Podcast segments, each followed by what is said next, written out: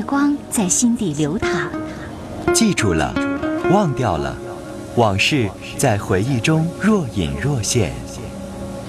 褪去伪装，婚姻、家庭、情感，一一诉说。来吧，走进这里，电波里的心灵小屋，一起聆听城市夜晚最真诚的声音。陈峰与你相约，为你情感解惑，给你情感答案。陈峰主播，心事了无痕。心心事了无痕。心事了无痕。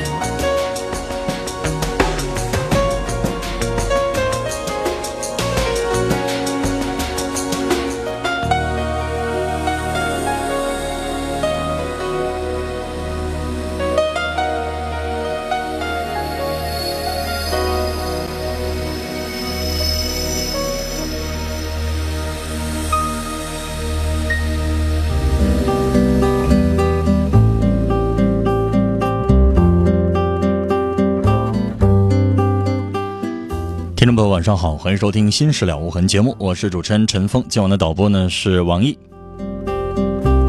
来看听我的短信，九九幺幺的听众说，老公生病住院，他反复说这是看我表现的时候了，处处在考验我。本来照顾他是很自然的事情，但是他对我的观察让我觉得很厌恶，不知道他是怀疑我还是怀疑我们的感情，反正就觉得无聊，不知道他是小心眼还是我小心眼。生病的人，他有一种自骄的情绪，这个时候他就拿话磕的你一下，那你就听着呗，不用为这点事情就犯个口角啦，不愿意了，不至于啊。九七五六的听众说，十八岁已经辍学了，想学，想问说，我是开大车好，还是学钩机，还是学别的技术呢？我觉得开大车有一定的危险性。现在满街跑的大车，有的真的是有点吓人，很多车都躲着他走，我觉得他有一点危险。学钩机呢不错，就是稍微苦一点、累一点。如果你愿意的话，可以学。另外一个，既然你说的都是车的事儿，那为什么不试一试汽车修理呢？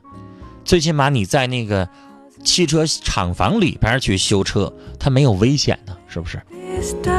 三六九六的听众说：“我是大二的学生，在学校受了处分，被记过了，可能会影响到学位证。现在我特别郁闷，感觉生活失去了希望。我能去掉这个污点吗？你好好表现，有的学校会可以把这个记过去掉的。这个你好好表现，你现在才大二，接下来还有两年的生活呢。如果你能拿到奖学金，你能够在某些方面有突出的表现。”你可以跟你们学校的这个管理部门啊，谁给你开的这个记过处分？一般情况下是你们的所在系啊，跟系里边辅导员老师可以商量，这个是有可能做到的。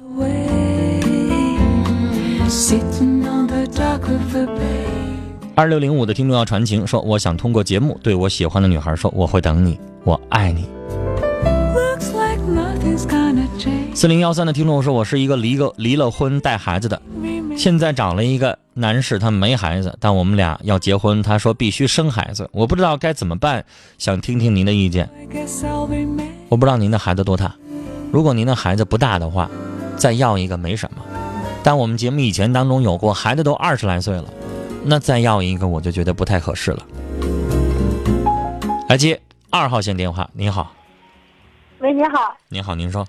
呃，陈峰哥。我和我男朋友是从高中高三一直处到现在，我们现在是上大二了。嗯，然后我们也快毕业了，然后我们马上就面临着实习，呃，要不是去南方去打工，嗯，实习，嗯，要么就是回家，呃，通过家属找人分配工作，嗯，然后我的父母不太同意我处对象，嗯，我我妈妈还有。姑姑、我爸爸他们都知道，但是不太赞成。嗯，就是认为让我学习是主要的，以后肯定如果要是有了自己那种能力的话，就是想要想要什么样男朋友都有。嗯，然后我对象男朋友呢，家里都都挺同意的，嗯，也挺看好我。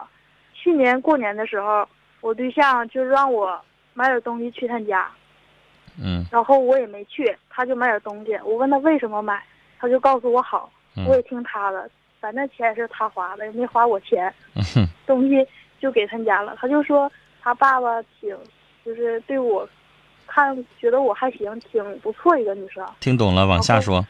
然后我们也快，我有我俩有的时候有一点矛盾，嗯就是他，我 QQ 里头有男生跟我说话，他就说这人谁呀、怎么怎么地的。然后我结果我现在 QQ 就剩二十来个人了，嗯就是为了他，我觉得聊聊也没啥意思，嗯除了都是我俩共同好友。然后他 QQ 里也没多些人，嗯然后那个他就是他总吃我醋，嗯我吃他醋吧，他总是在我面前提一个女生，我俩都认识，嗯然后就气我，我不知道他这是气我还是说心里有好那个人。女孩，你等，你现在是问俩问题啊。第一个是父母不同意，第二个是他小心眼儿，是不？对，嗯，是小心眼儿还是说心里有那么个人？他每次都说我就是气你逗你玩儿，嗯你在意啥？女孩儿，第一个事儿，我认为简单，反正现在你也快毕业了，是吧？你毕了业，你再处，你父母就不可能拦着了。到那个时候，如果再拦着，现在你父母拦着，是因为他就不想让你处男朋友。等到你毕业之后，你父母不反对你处男友，但是对这个男友同不同意，到时候就再说。我在节目当中我说过，我对于大学生谈恋爱，我始终抱着是大一、大二不提倡，大三、大四不反对。那你现在属于至少大三、大四这个阶段了。我是不反对的态度，啊因为我压抑着像你这样的二十三岁的大姑娘不让谈恋爱不现实。你父母反问他们二十二三岁的时候肯定也谈了，啊，但是你父母的心，他们没上过大学不了解，大学跟高中不一样，高中是死读书，大学得是活读书了。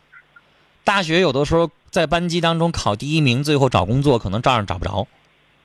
我说的有理吧？嗯，就是大学当中重要的是什么？最重要的是你的实际的实践的技能。你在大三的时候，你已经有一家用人单位，你已经兼职先做上了，然后你用人这个用人合同你签订了，那是你本事，是你能耐，啊。但是我倒觉得他不一定会和爱情冲突，这一点不说了。至于第二点，你男朋友他小心眼儿，小心眼儿女孩反倒你能够心里边比较踏实，因为他爱你。他不爱你，他不会小心眼儿。对，但是你男朋友他老拿那话茬去捅咕你的时候，这个是可疑的。聊闲，他老对聊闲。对我说了，这是可疑的，所以接下来你要加大你的审查力度，就是你要接下来要更仔细的去分辨。但我认为他现在说话这个情况，呃，逗你比较多一些，就是成分逗你的情况多一些，不一定真有那么个人儿，但是他是用这样的方式来提醒你，在接下来改一些东西，他可能不喜欢你某些方面。举个例子，就像你说的，可能跟哪个男生说话多了、接触多了，他不喜欢，他希望用这样的方式让你改，倒不一定说他真有什么人。但我说了，有那样的嫌疑，你需要仔细观察。别人跟我说话，他不乐意，他就说，呃，怎么怎么地的。然后他说那个我跟你说，偶尔有人跟你说话，他不当回事儿，但是要很多男生都喜欢你，那他乘风吃醋那也正常。那女孩子看情况，你男朋友不至于那么严重，只不过这些会男人共通的共性的东西，他会有多多少少有一些，这无伤大雅啊。聊到这儿，八六九八的听众说，女儿五岁，对她的教育很失败，她很任性，脾气不好，我该怎么做呢？女士，五岁的孩子现在谈到教育失败稍微早点儿，但是如果你已经认识到了现在对孩子的教育已经无效了，我建议你参加一些对幼儿的一些教育的课程，就像早教的那种课程，给家长办的这样的课程，你去听一下，啊，能够借用一下外脑，借用一下其他的老师的成功经验，帮助您去教育孩子。因为我觉得您的教育观念是比较超前的，孩子五岁的时候已经认识到教育的重要性。五六七九的听众说：“陈峰，我支持你哈。刚才那个发短信想学车的哥们儿，他说我劝你真的不如去学汽车修理了。我就是一个多面的司机，像你刚才说的大车我也能开，但是我的经验告诉我太累了。刚才陈峰也说了，开大车很累，因为白天不能在市里边走，经常要晚上半夜走，那就是存在一个非常大的危险。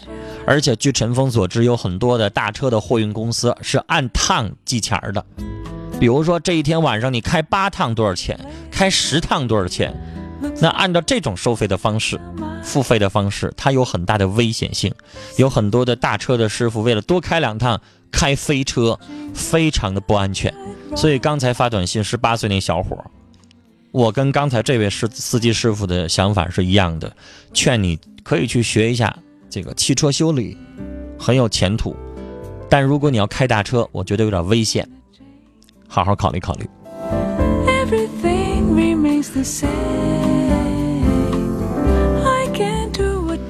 来接电话，二号线的电话，您好，您好。喂，你好，您好，您哎说。喂，陈峰，是我，您说，你好。嗯，啊，我想求你点事儿，求所有听众点事儿。别用求字儿，您就说吧，什么事儿？啊。我我媳妇儿走了，走五个多月了，把我姑娘领走了，嗯，嗯，到现在一点音信没有。我就是说，求所有的听众，能不能能不能给我打个电话？我姑娘叫孟子雨，也得人家找着了给你打电话，找不着人给你打什么电话？先生，就是能见着什么，就是先生，来，先听我说话。找不找着是两回事儿。我告诉你，现在最重要的是你得，我得给你解决清楚了，你媳妇儿为啥走？如果你不把这个事情弄清楚了，就算他们看着你媳妇儿了，给你打电话通知你去了，你媳妇儿可能不跟你回去，嗯明白我的意思吗？啊所以我认为找不找着你媳妇儿是一回事儿，更重要的是你先告诉我她为啥走，咱把这个问题解决，要不然你去，就算人在你面前呢，人不跟你走，你也没招儿，对对对，明白？吧？你先告诉我她为啥走的。他用他天天打麻将，我把他打了，这就走了。你怎么打的？你把那个字儿详细说说。嗯，打的不严重，就是那个啥巴掌铁子打了几下子。还扇好几个呢。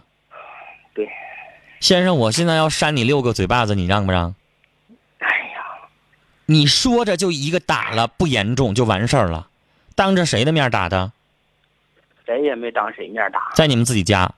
对，那你一下子扇了好几个嘴巴，先生，你就那么轻描淡写的就过去了？有你说的那么简单吗？现在我要是让你媳妇扇你五六个嘴巴子的话，你怎么感受啊？你那脸往哪放啊？你说的可是怪轻描淡写的，没打多严重，打一下完了，哎呀，有那么严有有那么像你说的那么轻松吗？先生，打麻将不对，但是轮不到你打人家，是吧？因为他打麻将是怎么个情况呢？他就是打麻将，就是就是你要说是让他去打麻将，他就天天打，嗯那个啥，有时间有时间也打，没时间也打。你就是好好跟他俩说，好好商量，说不让他打这个事儿也不行，他就天天打，就非得你急眼跟他打仗，他能他能那个啥能那。先生，我问你一句，你们除了这个娱乐项目还有啥？你给我举举例子。因为他那个啥，因为我家不种地，他他就是那个啥，你要是让他打，他就天天打，黑天白天打。先生，我想跟您说，这这事儿在农村是普遍现象，是吧？对，可能你没事儿了，你也愿意玩两把。我从我说的是可能啊，您不玩可能，但是我说有可能，很多的丈夫可能也对丈夫也会玩两把，因为这我估计在农村的玩麻将的比例得有十十之七八，有了吧？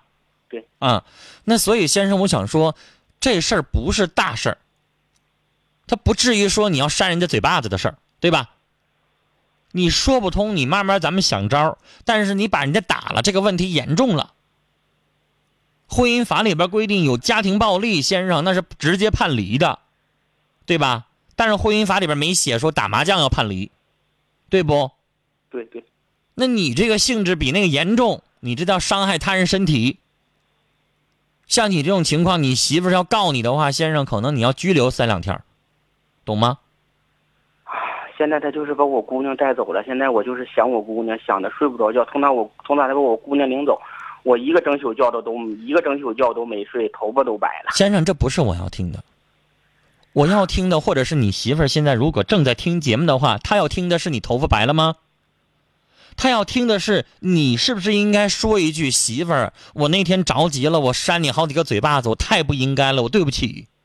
他是不是想听这话呀？对我现在就是。那你咋不说呢？通过什么办法都找了，我就是那个啥。先生，我现在先说这句话，我让你给他道歉。我这话你没听懂啊？那你先说呀。啊，我给他道歉，我求你了，你就是能听到的话，你最好是回来。好，先生，你的话可以跟他说清楚，日子过还是不过了，说清楚。啊他就是现在就是想跟我俩过也行，不想跟我俩过也行。但是现在能让你不会我能让我听着我闺女有信儿就行。哎，你不会把孩子给他是吧？嗯，孩子就是他要孩子也可以，就是能让能让我听着他和孩子在哪儿有信儿。啊，那你的意思说你现在可以同意离婚，也可以同意孩子抚养权给他什么，条件我都可以答应。但是你是想确保他们两俩安全是吗？对，就是我担心他们的安危。好，对，我理解你了，先生，你还算是通人情。但是，我跟你说，你媳妇儿现在就治你，因为你把人家打的，人家可能所有的脸面都没了，人家伤心欲绝，明白吗现？在已经走马你知道那个那个那个嘴巴子扇到人家脸上，人家会觉得所有的对你的恩情全没了，都一笔勾销了。人家在难受这个，所以先生，你见到他，如果有机会能见到他的话，先跟他道歉，然后看到他们平安，接下来再跟他们说以后日子过还是不过的问题，好吧？嗯，好接下来你说一下孩子，听我说话。接下来你看，可以在节目当中允许你说一下孩子的面貌特征，呃，然后您媳妇儿的面貌特征，有知道下落者和您联系，您说吧。嗯，我姑娘叫孟子雨，现在是五周岁多一五周岁吧多一点儿，嗯有可能会上幼儿园。嗯嗯，我姑娘能有一米一米二，不到一米二吧，一嗯米一是一米一是多一点儿，一嗯米一那样。嗯嗯，大眼睛，圆脸儿。嗯，嗯好，还有吗？您媳妇儿呢？嗯，我媳妇在一米六十多一点儿。您就说一下她贵姓。偏瘦，就江玉玲。嗯，好。最后提醒您一句，先生，我认为找到他们娘俩最大的线索在你岳父岳母身上，他们老两口岳父岳母那个啥，我那个啥，我媳妇的舅舅就在我家，是跟我家是邻居，啊他对我家的情况比较了解，特别也可以说是特别的了解嗯。啊。那我想告诉你，他他告诉你他不知道，但是我告诉你他肯定知道，他不知道，不知道，肯定不知道。我就告诉你肯定知道。可能舅舅不知道，但是岳父父岳母，你反正他们家肯定得有一个人知道。我也那个啥，我也经常联系。行了刚才就是先生，我告诉你我告诉你，他至少得告诉一个人，他还活着，他还安全。至于他告诉谁，那我不知道。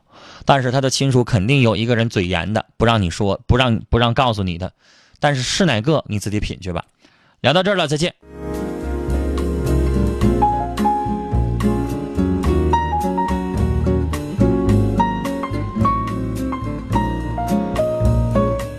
九六幺六的听众说，今年大四，觉得自己很孤独，总爱招人嫉妒。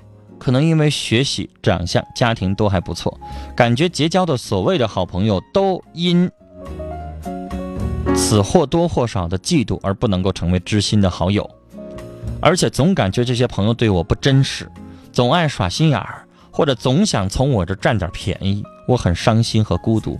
您说怎么能交到真心朋友呢？遭人忌是庸才，这是老话。你也说了，因为你各方面的情况比较突出，遭人嫉妒了。就像我在节目当中，我也告诉给我的听众，在那什么贴吧上了，在其他的有一些听众能够随便发帖子的地方了，我经常能看到骂我的。那个东西它很正常，他怎么不骂那些平庸的呢？他怎么不嫉妒那些平庸的落后的呢？有人嫉妒很正常，说明你优秀。但至于说能不能交到真心的朋友，这个得碰。你身边这几个都是小人，光会嫉妒，不知道从你这得到一些真正的他们有用的东西。真正有用的东西不是占便宜，是交心，是交下这个知己。人生得一知己，足以可以一辈子相互帮扶的那种知己。如果他们不是，以后慢慢找。但那句话说得好，人生得一知己足矣，意思就是想得一知己真的很难呐。来，接下来我们接一号线电话。你好，喂，是我吗？你好，是你，你说。啊，你好，陈峰老师，我现在有一个困惑，这整得我晚上黑白都睡不着觉。嗯我以前吧的一个男朋友的朋友，我俩已经分开好长时间了，他最近总打电话，总找我，嗯就是信息呀一直在给你发，嗯哎，电话一直在给你打，就都不接了，就后来就不接了，就直接摁再进的信息就直接关机。嗯我现在就是说，我人吧说话吧还不太喜欢说伤人家，但我挺委婉的拒绝他了。我说咱俩吧不合适，就不管说他通过方方面面，咱俩都不合适。就说有没有说我以前这个男朋友这个人，咱俩都不可能到一起。嗯然后他，然后他就一直发信息问你，那个是不是那个啊？你觉得我不好看呢，或怎么怎么样？哎，就一问女士，你手机没有那黑名单功能啊？我手机没有啊。那你换一手机吧，或者干脆你换一号也行。啊，我我想告诉你，我我给我们导播用那个最便宜的，一百九十九块的小灵通都有黑名单功能。啊，我不是在这推销小灵通手机啊是我的电话可能有，我啊我只是告诉。你，连那一百九十九的小灵通它都有黑名单功能。你把它设为黑名单，它以后给你打电话永远是什么不在服务区或者什么接不通，明白吗短信也发不进来，那你不是以绝后患吗？要不然你瞅他短信，你多闹心呢。听我说，因为吧，我吧自己有个个体，有个门市房，我是做买卖的，他们吧都来我的店里，所以说有的是吧，有的时候啊，我觉得做太生了吧，每天都是自己在这看店，嗯他们吧本身就什么事我也了解，我就觉得吧不太安全，还不如这样的，没敢拒绝他两回，不理他，那女我就士不找你了，我就这么考虑的。因为他现在是死皮赖脸，你别把他当成普通人来看。普通人有脸有皮的，你可能你拒绝他半个月一个月，他就彻底消停了。但这男的女士，你已经说了，他已经这么长时间了，还这么死皮赖脸呢，是不是啊？对呀、所以我觉得你要不差钱儿的话，你看看你的手机，我不知道，因为很多女士不会捅咕手机哈，有可能有那个来电防火墙或者叫黑名单功能，你都不会用。我的手机非常好，我就是不用，基本上就是我想告诉你，只要是超过两千块的智能手机，它都有这功能，这是太简单的功能了啊！我我我妈妈用的那个手机特便宜，那个好像是三九九买的，一个红色的手机，就是那个呃黑白屏的那种，明白吗？它都有那黑黑来电防火墙功能，你把它添进去，你就以绝后患了。如果你不想换号的话，你是按照我说这种方式最简单，好吗？我就想问问我怎么用语音来拒绝了呢？女士，你已经拒绝的很好哎了。我告诉你，你要想彻底拒绝一个人，不要回短信，不要接电话回没回，嗯啊！你慢慢的有那么两三个月就老实了。我以前像您一样，我接的骚扰电话比你多。又进信息了，你看。我告诉你，女士，我收到的骚扰信息比你多，我的电话被泄密的程度更大。我那天突然我发现，在网上能搜到我电话了，也不知道哪位听众神通广大弄到的。那我看到了，我经常能收到莫名其妙的关心短信，不像你那么骚扰哈。但嗯女士，举个例子，你要像我一样，举个例子，你有另一半了，你天天收到这种告诉你今天听你的声音有点哑，啊，煮点什么什么姜汤，早点睡，什么盖好被，什么什么穿件衣服，你另一半看到成天有这短信也受不了啊。那我我采取的政策就是，干脆我连我我连看我都不看，不能回，这么考虑的，不能理只要你一理，你就沾包了，他就觉得你对他有意思我没。理他，我没在网上跟我说话，我现在在他 QQ 号给他把他的 QQ 号已经拉黑了。嗯拉黑但他手机吧，我就是可能没瞅，就每天都天天忙，早上起来到晚上可能一直在忙，电话有的时候打电话可能打的打进来都接不起来，然后发信息呗，可能就认识的就回一回，不认识基本上就很少都信息都很少很少发。行了，您这也是业务量比较大，深受其困扰。而且我告诉您哈，我不知道您是什么样的业务，我我我我有的那种带移动秘书台的那种，你都嗯可以跟那个信秘书台呀、还是什么，他也有那种服务，能帮你把这电话屏蔽掉。反正不管怎么样，女士，不管是你不理他也好，还是你动用电话或者是这个通信公司的这个技术也好，你都能把它屏蔽掉。然后慢慢时间长了之后，它早晚会消停，只要你不理它啊。聊到这儿，好，接下来进广告信息，回来之后继续来收听和参与《新事了无痕》节目。